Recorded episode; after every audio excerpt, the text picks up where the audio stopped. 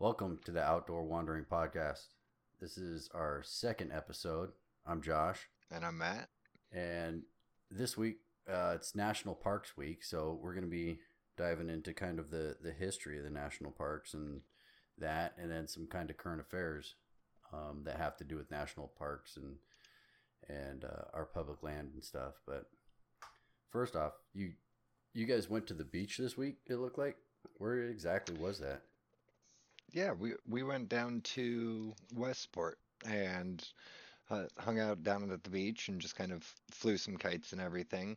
And then we actually also spent a majority of the weekend exploring Capitol Forest. It's a state park, but guys got got out into the woods and got some hiking done, found a nice little creek and had had some time out there.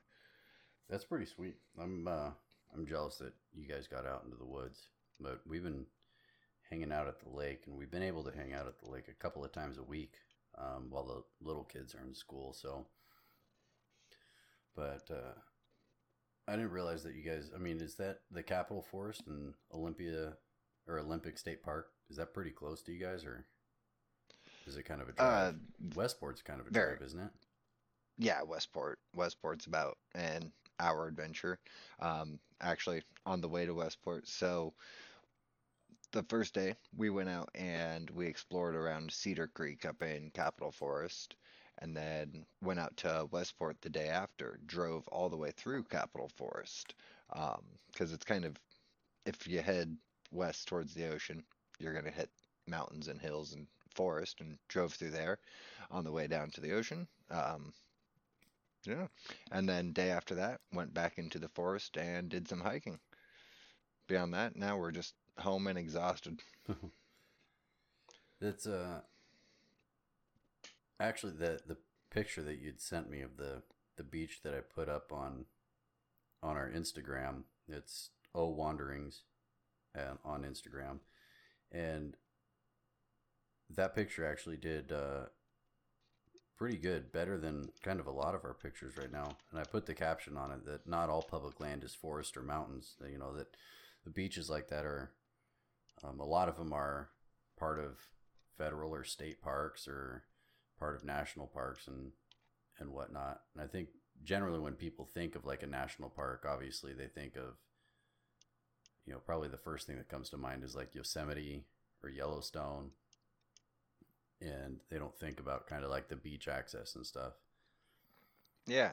Um, and sorry for looking it up. Is and, and we just drove down there. We're lucky that we have it in our backyard. I didn't even know the name until right now. It looks like we were at Twin Harbors State Park. Yeah. Um, so lovely beach access there. Um, sandy beach, which some some places you don't get access to a nice sandy beach. At least not And up then here in Washington. Oh, that's true. And then camping right off and around there. So it's a lovely, lovely spot. So, yeah, that's uh, yeah. You just don't normally think of uh, the beaches as kind of public land or something. It's just everybody says, "Oh, it's the beach." But they don't really think about kind of how it's designated and stuff. But which kind of gets into, um, I mean, not that was a it's a state beach, but we're here to talk about the national parks and the National Park Service, which there aren't national parks that are beaches, but I didn't think to uh, segue in into any national parks that are beaches from there. But um, so yeah, if you guys didn't already know, this week is National Parks Week. Um, and if you're on social media or follow outdoor stuff, you might have you know seeing that that that hashtag of National Parks Week is trending as well as Yellowstone and uh, Yosemite. Uh, I saw a news article. They're both trending like in the top five topics or top 10 topics or whatever on Twitter today. So that's cool. But, um, That is nice. And those ones, the national, or sorry, uh, Yellowstone or Yosemite is the big national parks. They are the ones that are known. But you did mention earlier and asked Olympic National Forest is just due north of me. Gorgeous, gorgeous rainforest up there. Um, hiking galore. We've spent some time. There's hot springs up there. there's all of these pockets of national parks all over, and it's not just these giant. It's and they're gorgeous, and they should be touristy places, but in some cases that's what they are. And so while it's nice that these ones are getting recognition this week, it's also go visit some of these smaller ones. Find these hidden gems out here. Yeah, that's uh,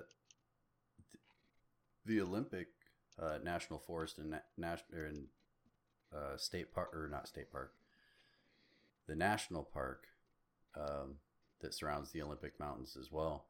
It's I'd love to go back there, and I was actually thinking about going back there this fall for for hunting season. Um, I heard that there's there's really good blacktail hunting out there, but I haven't been out there since I was I think I was 15 or 16. It's whenever I got right back from Germany and uh, I was still going to the the church groups and stuff back then. And that's when I was able to summit Mount Olympus over there, that the highest peak. And it was like I think we took like four, three or four days to hike through the national forest with everything on our backs up to the base of the mountain. And then we camped on the, the glacier for a night and then spent the next day kind of training and learning how to, to deal with the ice and the snow and, and going. And then the next day we summited. And then we hiked out in like a day and a half, I think, or it might have been a full day. Uh, we slept one more night on the glacier, and then the next day we just beelined out, which was all downhill from there. But I haven't been back there There's- since. Downhill, and you don't have to acclimate yourself slowly going up as well, I would assume. Yeah, Um, I would love to have an experience like that, and I I feel bad now uh, telling Yellowstone that it's a touristy place. the times that I spent there are just it it is absolutely gorgeous, and if you can visit, go and visit. It is a it, it's it's it's one of the best national parks that probably will be ever in existence in the country. well, that's I mean half the reason why the national parks and the National Park Service were created was uh, to preserve them and and keep them the the way that they've always been natural but to keep them that way so people could come and experience it. So i mean yeah it is absolutely it's a tourist thing and for to, for the public to go through but it's our land. And you know when they put when they uh, designated them as national parks that was the whole purpose of it is to keep it the way it always was. And so people could still for generations to come experience that natural landscape instead of you know just constantly being developed so but speaking of yellowstone that that brings us kind of into the, the history of national parks. Yellowstone national park was our first national park which was established on march 1st in 1872 so um, the National Park Service wasn't created for what 44 years later, but you know that was just the first step when when Congress said, "Yep, we're going to completely preserve this land and the wildlife that lives in it, and essentially make it uh, untouched by man." You know, to an extent, obviously, with but you know you're not allowed to do all sorts of stuff in there, so. Um, now today, there's a lot of other And- countries have adopted kind of our national park system. There's over 1,200. And you said that was 1892, 72. 1872. Yeah. and it's just been like you said there there's been roads built where there probably already were through but I've been there and it's it's untouched and it is gorgeous I can see absolutely why they would do it it does make you curious how how different the landscape could be if we had more spots like this even if we started now and just left it alone for the 120 years um, I would be all for designating some more national parks throughout. Um, with that, I, I do apologize about interrupting there, right. but continue ahead. Well, it's it. Uh, I, I, there was a piece that you had just said that reminded me of this, and I, I pulled it up in one of my tabs. But um, this guy named uh, he's an artist named George Catlin uh, in 1832 took a, a trip to the, the Dakotas and he was kind of the first person to suggest um, doing something like a, a national type park and, and preserving that. There's a, a, quote saying, "By some great protecting policy of government and a magnificent, magnificent, excuse me, a magnificent park, a nation's park." Containing man and beast and all the wilderness and freshness of their nature's beauty. And at least according to the National Park Service on their official website, he's kind of the guy that was credited that he was the first guy to to have an idea. And then, like I had mentioned in 1872, on March 1st, President Grant signed the bill designating 2.2 million acres of land as a public park, public park or pleasuring ground for the benefit and enjoyment of the people. The section, the second section of that bill gave the Secretary of Interior responsibility for the preservation from injury or spoliation of all timber, mineral deposits, natural curiosities, and wonders within said park, and their retention in their national natural condition. So that's how it all started with with President Grant back then. And then um, I, I'm sure you probably don't have it handy in front of you, but through reading and everything, how many roughly were there more national parks before the national park system kind of came into place? Uh, yeah, Or actually, so um, let's see. Uh, Sequoia National Park uh, was founded in 1890. 1890. Uh, Mount Rainier National Park was founded in 1899. Crater Lake, 1902, and Yosemite in 1890. So, I mean, right in our own backyard with Mount Rainier, that was 123 years ago in 1899 before the actual uh, National Park Service was even founded. Um, and then in 1906, the Antiquities Act was passed, which gave the Department of Interior, which oversees all the national parks, um, gave them authority and uh, responsibility over um, things like the national monuments and the battlefields, like we talked about last week, and so kind of molded them more into Okay. um, the national park as opposed to because before I think they were. Let's see, where is it? Yeah, they were supervised by the Department of War at that point. Those monuments and uh, battlefields. So thanks for looking that up for me. As I, I can look into and see where they've made the selections of which ones to preserve and everything, because I do find that really interesting. I was thinking about that because you do have to preserve some. There will always be bits and pieces of history and places, things that you do want to preserve. You can't just be like grow over everything. sure. Um, but why why the ones other than obviously historical significance, where I would argue every battle is obviously very significant. Here nor there. Th- th- thank you very much for looking that up because then I can look into see where that comes from. Um, back to Yellowstone and just kind of the size. What is Yellowstone is our largest national national park, correct? Um, it might be Yosemite. I'm and not- do we have like a top 10 large largest national parks? Uh, I'm sure that you could probably find that. That, but I didn't look that up. On what the the largest ones are. Now it looks like the Channel Islands National Park, which it looks like it's off the coast of Los Angeles, is the largest national park at 390 square miles. So that's I didn't know that. Um, I did find that the national parks last week we talked about how uh, essentially 28% of U.S. land is designated as, as federally in public land. Um, but today, currently, there's over 400 national parks in the U.S. alone, and that covers 84 million acres.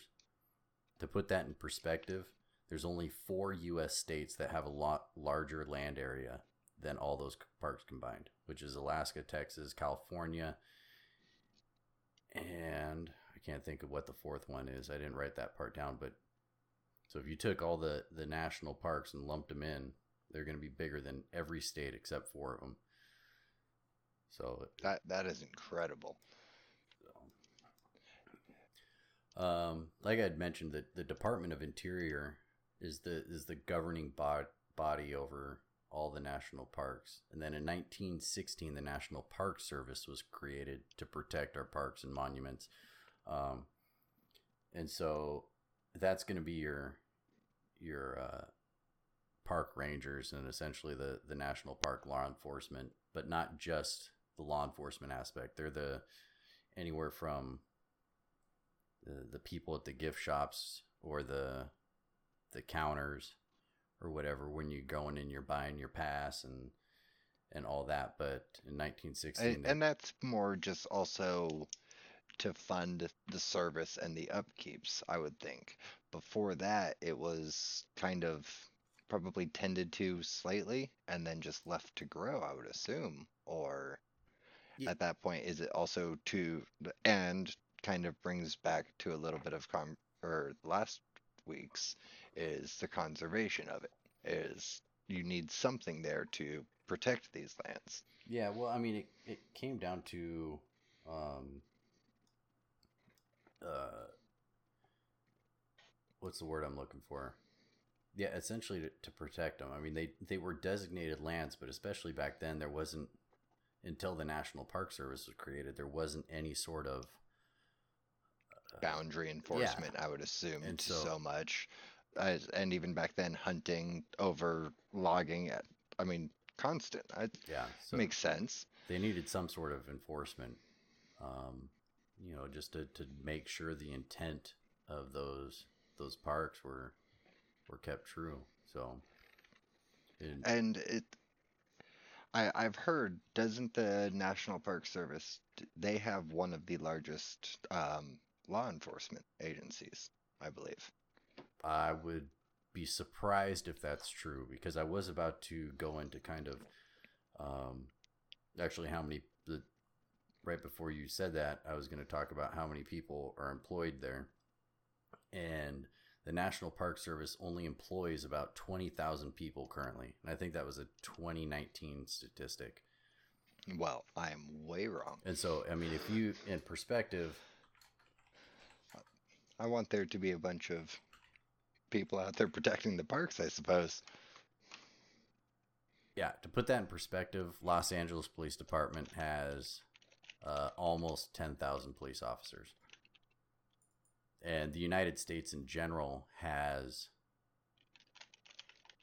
I knew this a couple of months ago. I want to say it's something like 400,000 police officers across the U.S. And so, yeah, the, the National Park Service employs about 20,000 and that's just double the size of LAPD, and that's even factoring of those twenty thousand. It's that's they're not all law enforcement officers, so. Um, and but also- that is crazy to think about because you also have to think they protect over in Washington D.C. and I mean everywhere. So resources have to be strained. Um, I think over in Washington D.C., all all, those over. monuments, I, I'm pretty sure the Capitol Police have jurisdiction over the monuments over there. I, I'm pretty sure that's correct, but I'd have to look it up. and we all, all we are also getting way off topic. Yeah. um, but also, I mean, this that I mean, twenty thousand people for what eighty four million acres just isn't that much. And in 2019, almost three hundred thousand people were actively volunteering in the parks, and that's not like that's not your Boy Scout troop that just goes and spends a day there picking up trash. That's, I mean, I'm sure I- you know that does count, I, but I apologize. Uh, what was that number? Three hundred thousand. yeah, three hundred thousand. And so that's, I mean, that does that's that's not like the Boy Scout troop that's going and picking up trash for a couple hours on a Saturday. I mean, that does help, but the you know that's like three hundred active or three hundred thousand active volunteers that are, you know, constantly, essentially working in the parks, um, just giving their own time to it. So it is it, it's a real heavily volunteer based kind of program, which I, I think is good. I mean, it's people giving back to their land. So, but that kind of Yeah. Just I was looking. There is, and I'm sure um, some of these are much smaller, and some of them obviously are going to be much much larger.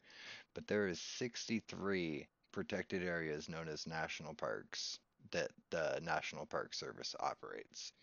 With 20,000 employees, that's roughly only, and we'll round, so we'll say 325 employees per park, and that includes maintaining, then paid to maintain trails if you think of them in the forest, maintain the beaches, maintain roadways, run the gift shops. I mean, it is phenomenal Yeah. that we still have these places with, honestly, not a lot of resources going into it by the sounds of it.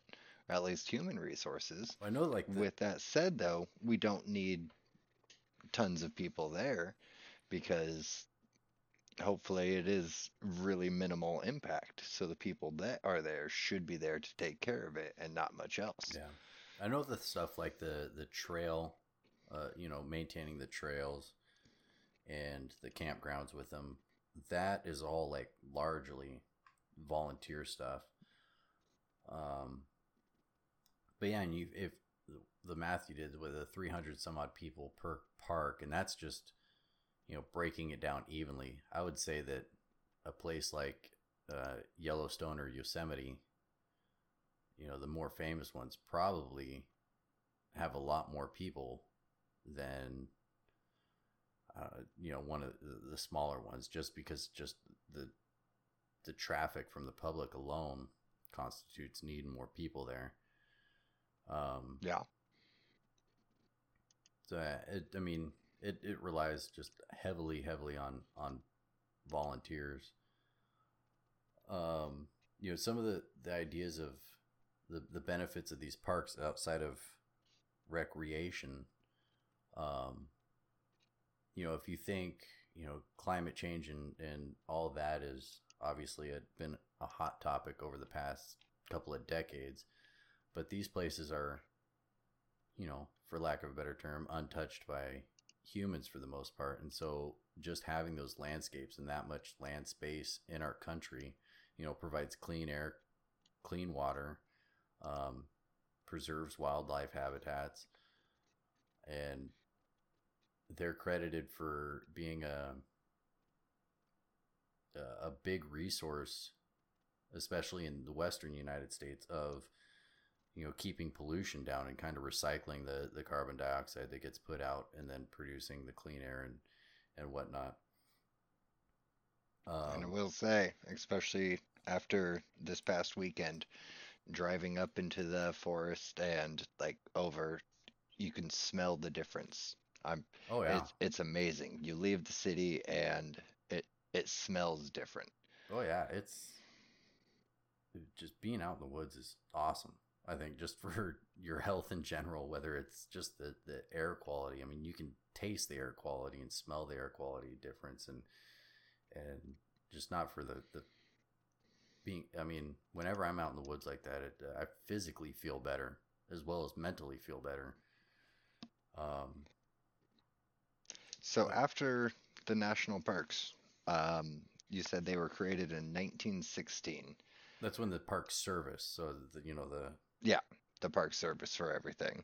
Yeah. Um, I assume started small, and is that just basically the funding for it? What? Well, no, uh, there's uh, a perfect segue because that's what I scrolled down to to talk about next in my notes. uh, the national parks get majority of their funding. Um, well, I don't know if it's a majority. I didn't look up the actual what's written in the budget, but they get a, a you know, the main source of funding is going to be from Congress, and through different acts that presidents have done in the past. Um, they uh, some of it's mandatory, no matter what. When the when the government's trying to do their budgeting and stuff like that, like no matter what, they have to give X amount of dollars to the national parks and the National Park Service, and then some of it can be allotted annually, um, just kind of at the will of at the will of Congress. But when you go into a park and you're paying the fees, or you're buying your Discover Pass, or um, you're in a camp, um, stuff like that, that goes directly to those parks. And there's a lot of um, private donations ha- that happen. You can you can donate. Has that been since the inception? Has it always been the fees associated with the parks go to the parks, or do we know if that's legislation that's came later? Uh, no, that's it's kind of how um, That's how it was that's created. yeah, that's kind of how it was designed. And I mean, off topic of of the national parks, but I know I was explaining uh, a while ago, and I, it wasn't last week on the podcast. I think it was just bullshitting about kind of like hunting licenses and where that that money has to go into a certain spot. Otherwise, um, if the states don't do that, then it it it's like forced into that. So Yeah, and it just kind of was always that way. and so but i mean back when it, it started it was mainly just money from the federal government and then you know wealthy uh what's the fancy word for it that people just donate money philanthropists um Bougie rich people. that uh But that no, I, it. and I would have to assume probably back then, maybe some philanthropists, but really just outdoorsmen. And Yeah. probably even back then, hunters and people who still wanted to preserve the land. Yeah, absolutely. Um, you know, and and uh, today uh, one of the cool things about um, helping out in national parks, um, you can you can donate uh, to the national parks or to the National Park Service, and you can essentially donate just to like a broad scope. But if you also wanted to, like you know, we live up here in in in Washington, if we wanted to specifically donate to the Mount Rainier National Park or uh, the Olympic National Park, you can do that too. You can donate to a specific uh, park as well, which I think is is a pretty cool system. That way, you kind of know exactly where your money's going to, which can also help in in times, especially if you can get some wealthy backers. If if one park starts going to the wayside or something, um, you know, I, I'm not going to be able to change the course of that park, but maybe with enough uh, social campaigning or you know some of those those wealthy people getting behind it, you know, they can funnel a bunch of money into one specific spot and help maybe turn something around. So, but that's kind I- of oh, I was gonna, that brings, I was gonna, that's a whole discussion of why would this, this program should be better funded, if any. There's 63 protected, I think I pulled that up, yeah. 63 protected areas known as national parks. If we can't fund those to fucking the moon, then we're doing something wrong. We should not be relying on somebody to be to say, "Hey, I grew up next to the Olympic National Forest. I've been here, done that. It's getting logged and everything. We need help protecting it. I have to donate." I think as a society, we should be taking care of this and from there that has to come from federal dollars. yeah.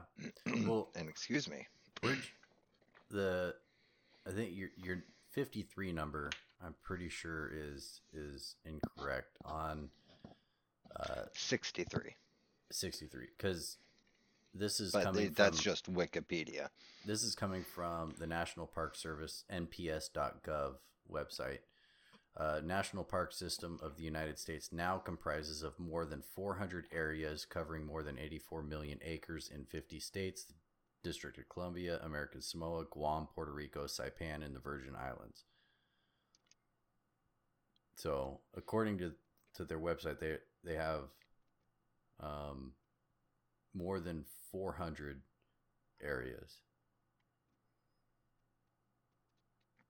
Okay. So, But even still, I mean, But yeah. 400 areas. If you throw even a, I don't know, 10 million a year, you're only spending 400 million. Uh, My math is late night math right now.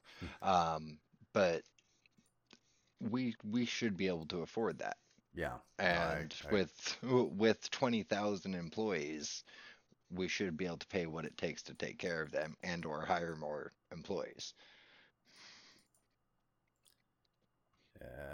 But I mean, and it's that that's just a here and there, but not really argument or battle or anything. It's just no, I I if definitely if it comes down to it, it should not be relying on donations from private pe- people.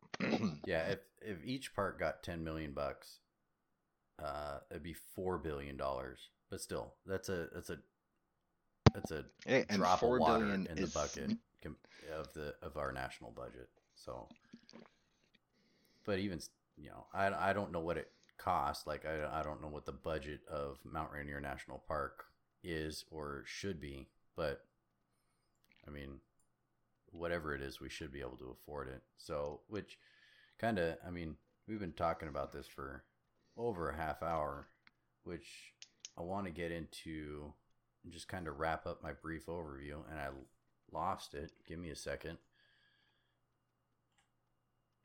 Well, while you're bringing that up here, I can let you know, um, the first time in over a hundred years, supposedly, I found this on the NPS.gov uh, news release that they are releasing the California condor back into the Pacific Northwest. Um, the first time in a hundred years since it's been here, and this bird, it's a 10 foot wingspan on the thing and it, we we have only like in 1982 there was 23 of these birds left Wow.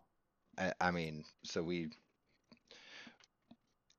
we've we've done our number on them um one thing it does kind of want me to ask though because it says here that parts of the reasons that these things are getting killed is they're scavenger birds, big ass vultures, Yeah. and they're eating everything. They're getting lead poisoning from buckshot, from animals being killed and left there. These birds are eating it and poisoning themselves, or getting poisoned. What's when uh is that that kind of contributed to their their downfall or is that saying that that's a a current um, Um, a current mixture issue? of both.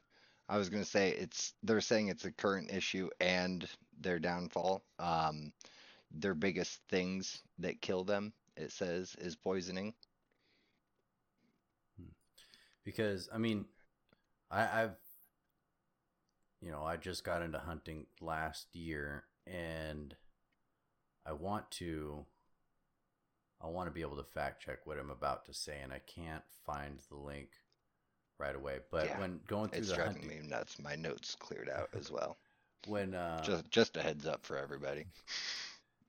going through at least here in Washington State when I was taking the part of the our the hunters uh, course, you're only allowed to use certain types of ammo for hunting um, migratory waterfowl and upland game, different types of birds and stuff like that, which has to be lead free type um, type shot out of your shotgun. And so that's why I was asking if that was kind of a previous thing. And I don't know what other states are. Other states very well could still allow for lead shot, but I'm I'm 99% sure, and I can figure it out once I find the the right pamphlet. But um, that you can't use the lead shot here in in Washington anymore. Yeah, non toxic shot requirements. Um, this is coming from uh, the Department of Fish and Game here in Washington. So I wonder if maybe they eat it as well. If you know, because you can target shoot with lead shot. That and, must be what it like. And thank you, uh, because I was reading over. Like I said, I my notes cleared out. Um, so I did have a few of that right. That there was only 23, I believe, left, and we have now brought them back up into about the 400 range. But it does say here that um, it is endangered still, and lead poisoning, lar- largely caused by ingesting lead shot or fragments of lead bullets when feeding on carcasses, is listed as the species' primary threat. Okay, I guess that would make sense. Ingesting it, because um, you can't use lead shot. Uh, because you know, they are birds, vultures. I could. Um, and these things are huge. Like I said, ten feet wingspan. These are some of the more ginormous birds that we have in existence. I think it's actually the largest land bird that doesn't fly over the ocean. Sure. Um, but and you... but yeah, so they're reintroduced back up at the Sequoia National Park, and these are going to be just kind of an experimental release that aren't part of the endangered species. They obviously are, um, but I don't know. They're more the sacrificial ones, I suppose, to make sure that they can survive there. And I just came across that, and I thought it was kind of a nice little story to bring at least a little bit happiness. Things are coming back, and well, there's it, it's amazing to be able to say that we've had 23 of these in the wild, and that was 1982. Over the course of your your life, this species is making a comeback. Oh, that that's that's awesome. And with the with the right management, it it has the potential to make a you know probably not a, a full recovery to what their numbers were 200 years ago, but a sustainable, and that's what you want to see at least is a sustainable recovery where they can sustain their own populations without any sort of intervention. Um, but I mean, there's lots. I mean, the the wolf population is a, is a great example of a, a good success story of uh, of bringing populations back. The bison is probably one of the biggest success stories of of bringing populations back. I mean, you want to talk about you know the the old image of the the American prairie being they used to they used to estimate herd sizes of buffalo based off of how many days it would take for the buffalo to cross through an area that's how big these herds were of buffaloes that they would stretch for miles and miles, you know, and they would take days to go through an area. And uh, we hunted them damn near to extinction, you know, back in the, you know, the 1800s and whatnot. And through, you know, proper wildlife management and, and game management and conservation and, and, um, you know, a lot of hard work, there's now sustainable buffalo herds there in in some areas that they are in the wild. You can you can go in Alaska and you can draw a tag. Now it's very very limited, but it's just sustainable enough where if you're fortunate enough to draw a buffalo tag, you can go hunt a buffalo legally.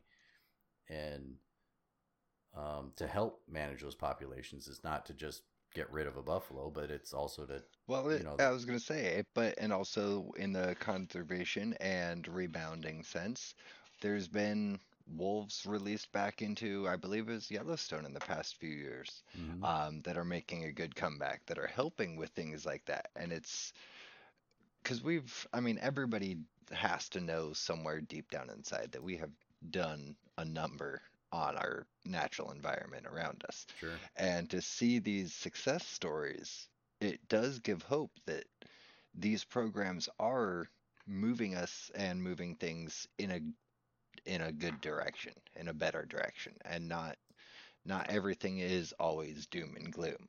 Like sure, we we have logged way too much and everything in my eyes, but that there's there's hope. That there's the reintroduction of these species. There's the lifestyle, the the circle of life that keeps going forward, and we're not destroying all of it. Well, that's it, it, the the wolf thing is pretty interesting, and I, I mean we could, and I would like to, um, do a whole episode on on the reintroduction of wolves into different areas. Um, you know, sometime in the near future, because I think uh, there's a bit of I think you and I might have some conflicting views on it, but that also kind of depends on you know if, if, we do the research and then we start and, and see what kind of conclusions we, we draw after really diving deep into it. But there's some you know i think there's some talk of reintroducing them into colorado and yeah because i mean let's be honest truth be told i don't know i mean outside of yes there's wolves and there wasn't wolves there before and i don't know. I don't want to see any species go extinct. Well, like yeah, I, so i'm stoked for that. And no, and but i don't I'm... really know the ramifications beyond all that. Yeah that's and everybody i apologize about that noise. Um no i don't think there's anybody whether you're uh, just an outdoorsman or a hunter or, or just even your average citizen nobody wants to see you know i'm not for the eradication of wolves but i think when we're talking about wolves and again i, I would like to do an episode on this by itself but um, you got to have a, a good plan to go with it. You can't just be like oh you know let's there wasn't wolves here before there was 200 years ago and now let's reintroduce them without some sort of plan because they breed really fast they are extremely good predators. And you got to think of things like the deer and elk populations over the past couple hundred years have evolved. Their defense mechanisms no longer worry about wolves. And so now you reintroduce them, they're not going to have that. I mean, they, they have natural instincts against predators, but they're going to be like, what the hell is that thing? And they're going to get taken out quick. So and then as they as they start breeding and populating and the population's growing then what? Are we gonna are we gonna be able to manage that wolf population? Or is are they gonna be always off limits from you know human human intervention as far as you know a, a hunting season or something like that? And are they going to turn into kind of what's going on in california with their cat problem? With uh uh, mountain lions now are just roaming the streets of some suburban neighborhoods because California's essentially said no no cat season whatsoever. And so now the cats down in California are completely uh, fearless from humans, essentially, and they're, they're man hungry. Yeah, and you know, mountain lion. No, mountain... I'm sure they're not man hungry. No, I mean, even they might be, but you know, mountain lion attacks are, are extremely, extremely rare. But you know, they're, they're going through people's garbage and shit. And then what? It, yeah, you call and the... even even an attack is not. I mean, it, it's super rare, and we're not putting blame anywhere on anything.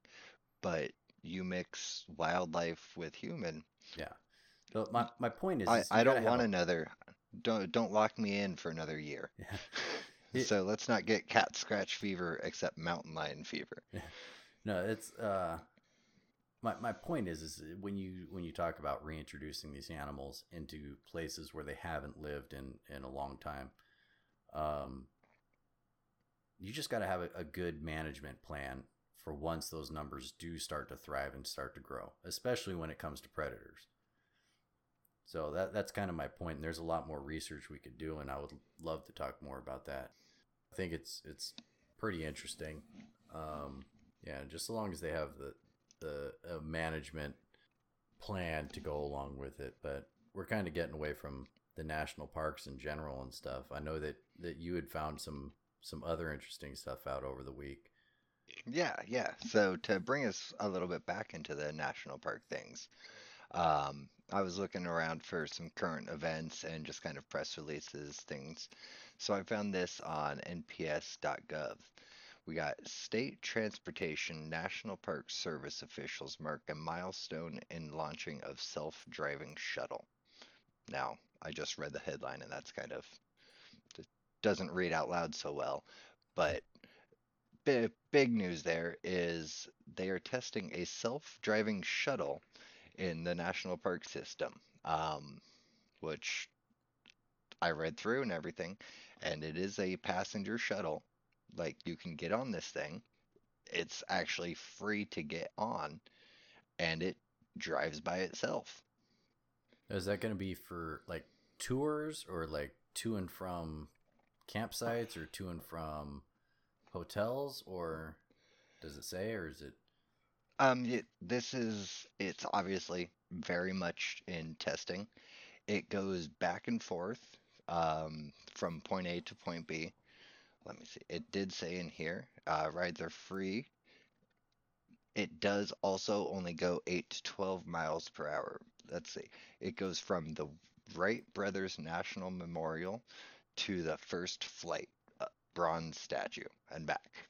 Um, I have no idea how far that is, but basically point A to point B fairly slowly by itself. oh so it's like And two points of interest it sounds like is what they're testing yeah, but if you think of that in a grand scheme of a tour, get on an automated bus that goes 8 to 12 miles per hour, point A to point B could be a 10 mile trip, and you're on there going on a tour guide for an hour.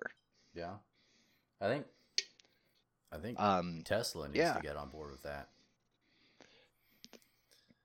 and uh this is way way off topic but when we were down in vegas our ride back to the airport was in a tesla and just the the detection of like the cars around it was just ridiculously mind-blowing like if you saw on the on the the dashboard like it could distinguish a sedan from a truck from a van and it all showed up right there. I mean it it essentially could tell you exactly the size of the vehicle that you're next to. And the reason why i bring this up is because if the technology like tesla has could get on board with something like these self-driving shuttles then they could start probably implementing them in the national parks that's more wildlife based not just like these mon- monuments or memorials kind of a, a point a point b like you said if it's like a, a tour around uh, yellowstone or yosemite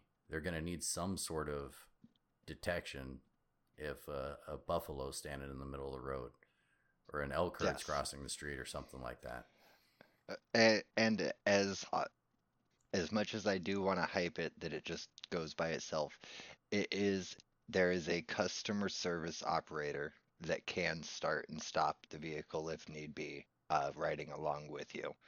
Uh, right. So i mean that makes it, sense it's not co- yeah it, it's not really get into this box and good luck and i would assume even in the yellowstone and the guides there would be something for a while of at least disguised as a tour guide to point out these like you said you see a buffalo coming up on the side of the road i'm sure technology now would be able to say hey that's a whatever you programmed it to say it is, and it could even announce it. But I don't think people would really be comfortable with that quite yet. Sure. Yeah. I mean, I, I think that's kind of the way technology's going, though. But that's pretty cool. Is- it going to be a an electric vehicle or is it still going to be a, a gas vehicle? I mean, just kind of being the national parks, it'd be nice if they could get the electric in there, and so they don't have the emissions and stuff. I would have to do some more research because I don't want to say anything about it um, that I don't know. If it's not electric, I'm going to be hugely disappointed though, because you are absolutely right. Like, even going 8 to 12 miles per hour, you would have to think it doesn't have that power much powerful of an engine and everything. It absolutely has to be for it to be to be used in these parks. I think that would be we, we need it, especially around our our resources. We don't want the pollution. We were talking about that earlier. It smells different out there for a reason. Yeah. I think I mean you. It sounded like they're testing it out at uh, a place going from one monument to another, so it might be more of a. I don't want A shuttle type service. I don't want Um, to call it urban, but you know, not quite out in the wilderness. But definitely, I wouldn't want some like. Well, I'm sure there already are, but if we could cut out like these big diesel type buses and whatnot from uh, the places that are the wilderness, like Yellowstone and and whatnot. So And then just one other small little thing that I did find um, interesting.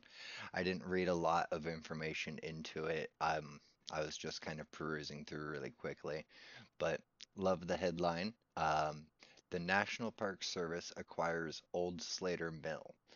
Uh, it sounds like this kind of gorgeous building, if the picture is accurate here, um, that's been take been taken care of for a hundred years by this conservation group. Um, finally, deals got done behind closed doors, shady deals, I don't know, money changing hand, things along those lines.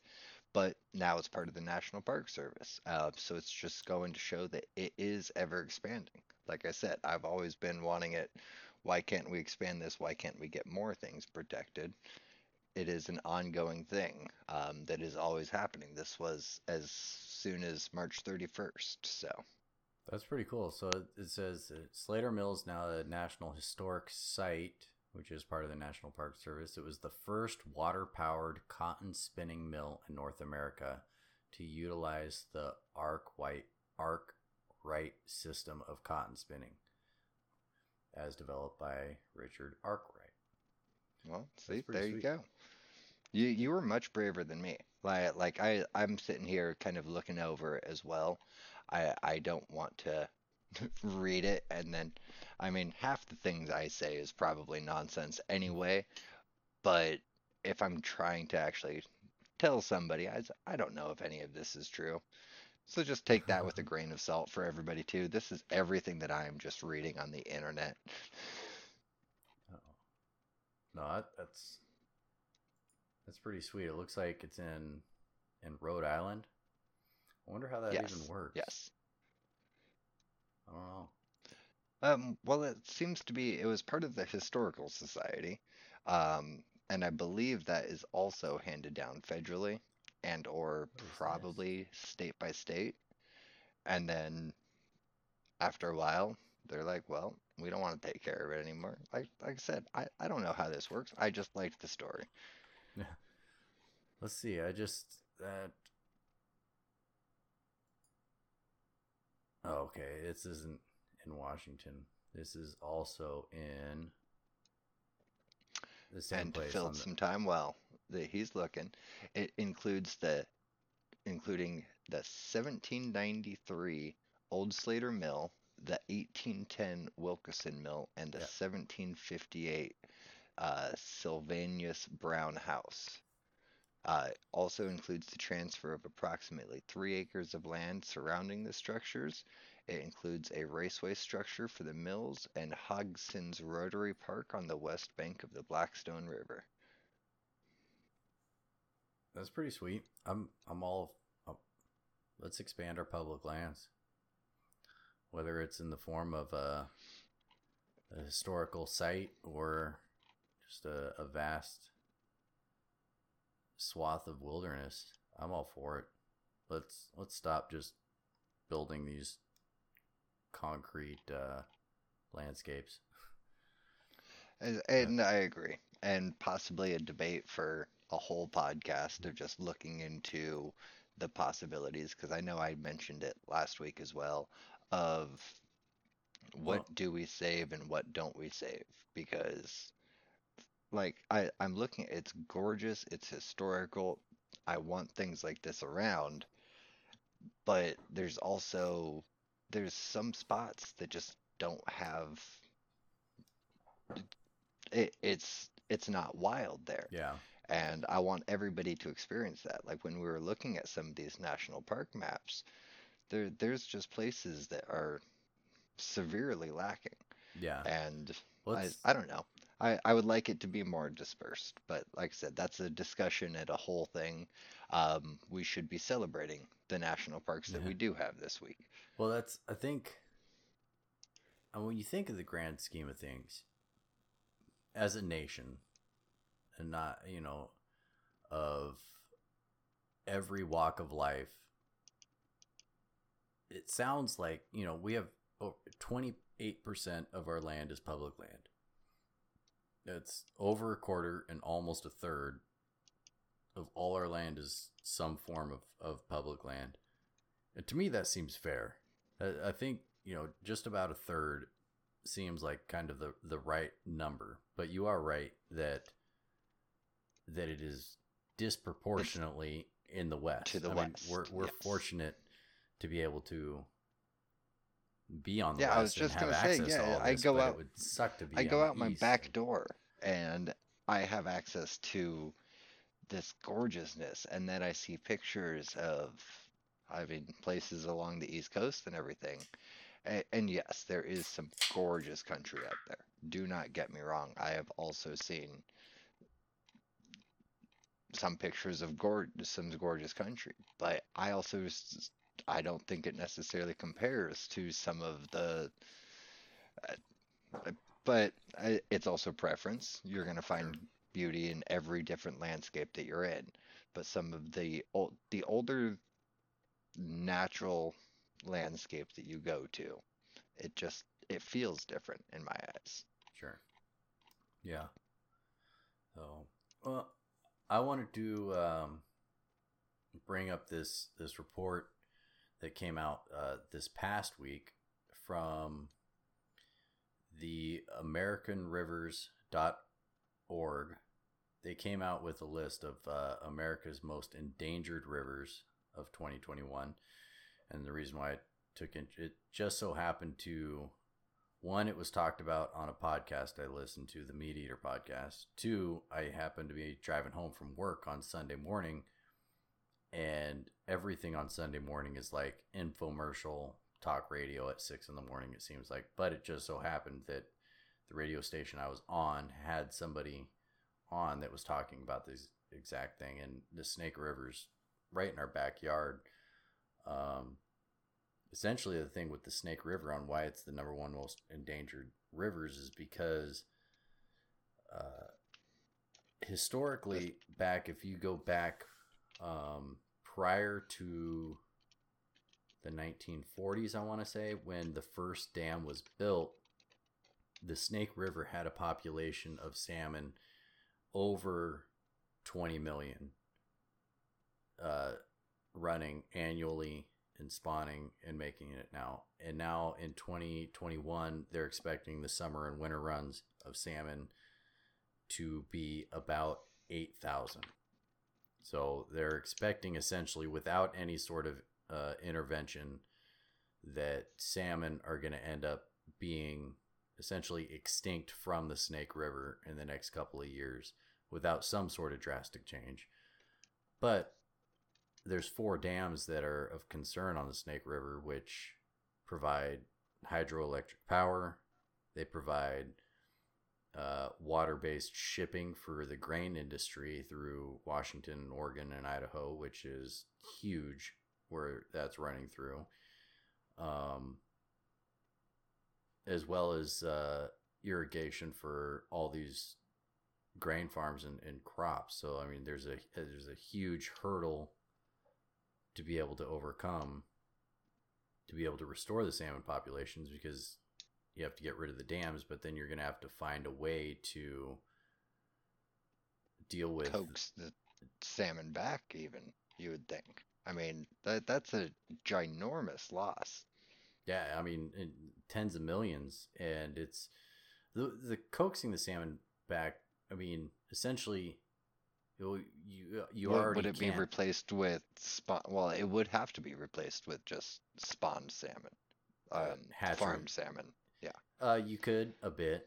The natural salmon. I mean, right now you, you can't fish salmon on the Snake River. There's just not enough of them, and and I don't think the Snake River is open for any sort of uh, fishing season um, to the public.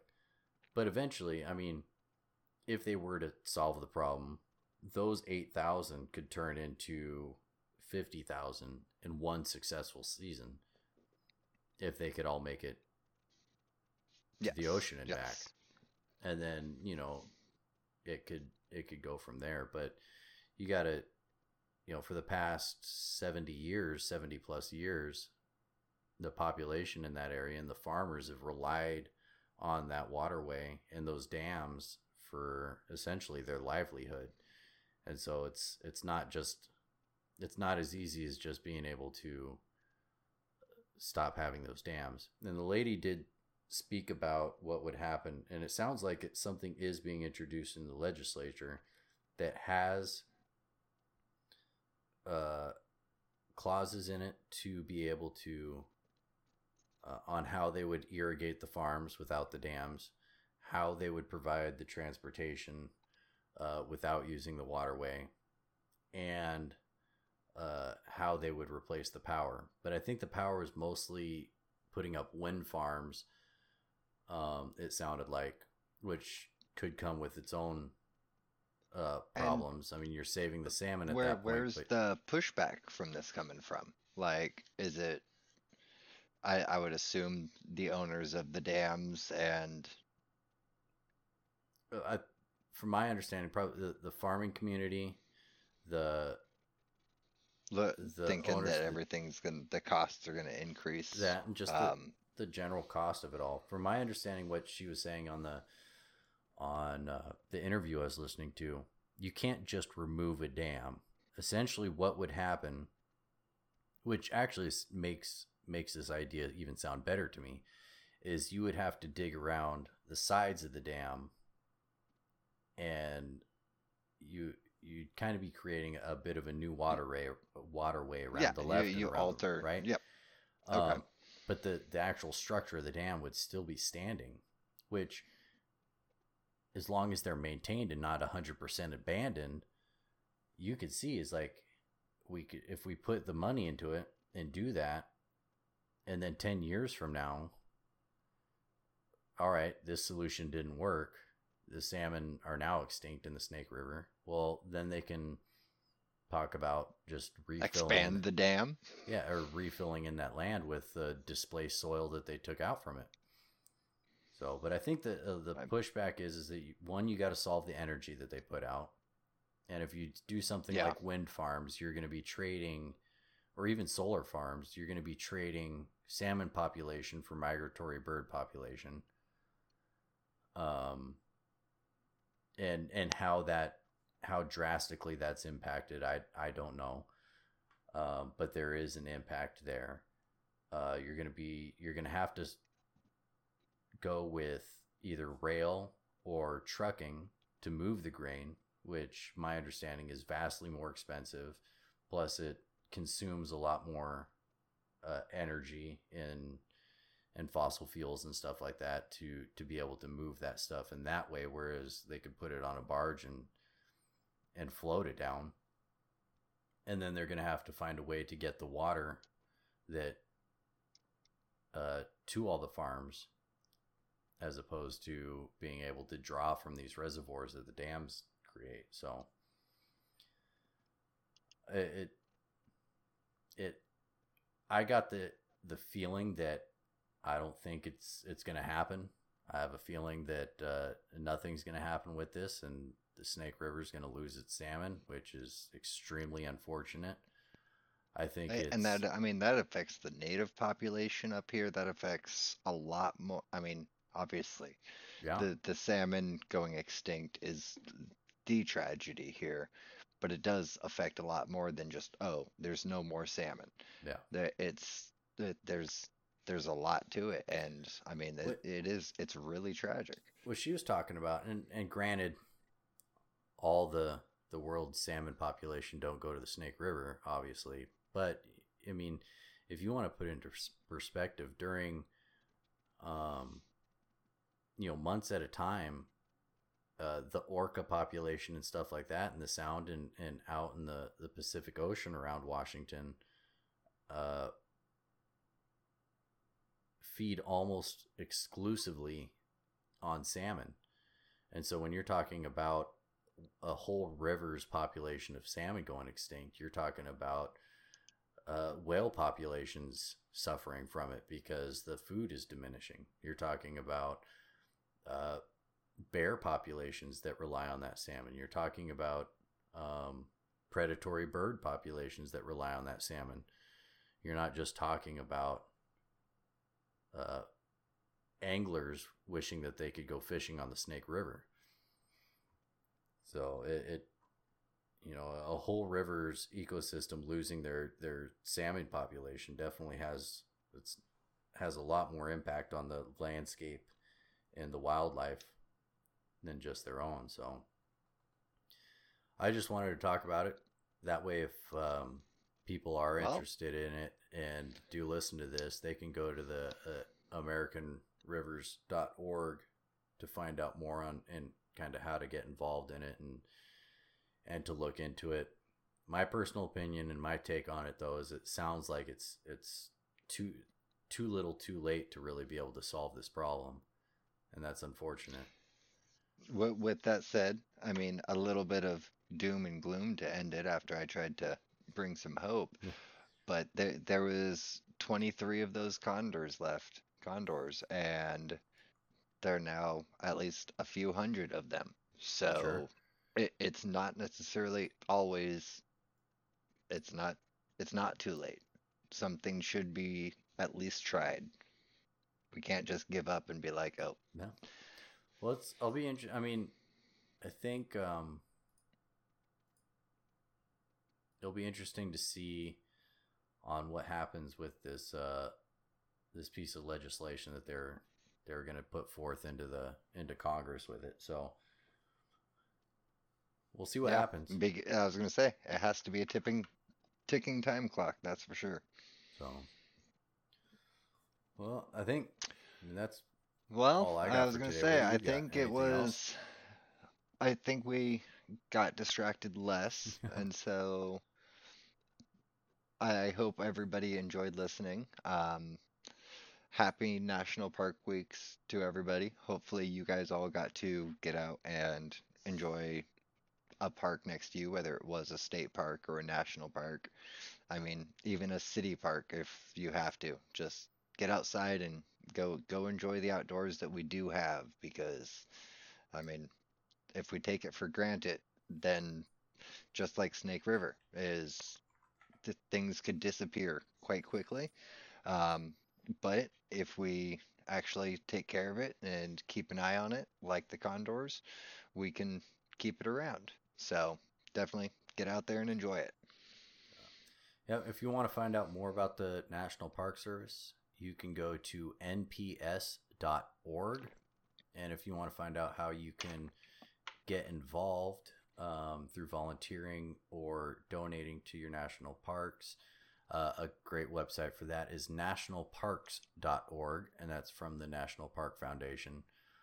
Um, you can find us on Twitter at twitter.com forward slash O Wanderings, on Instagram at instagram.com forward slash O Wanderings.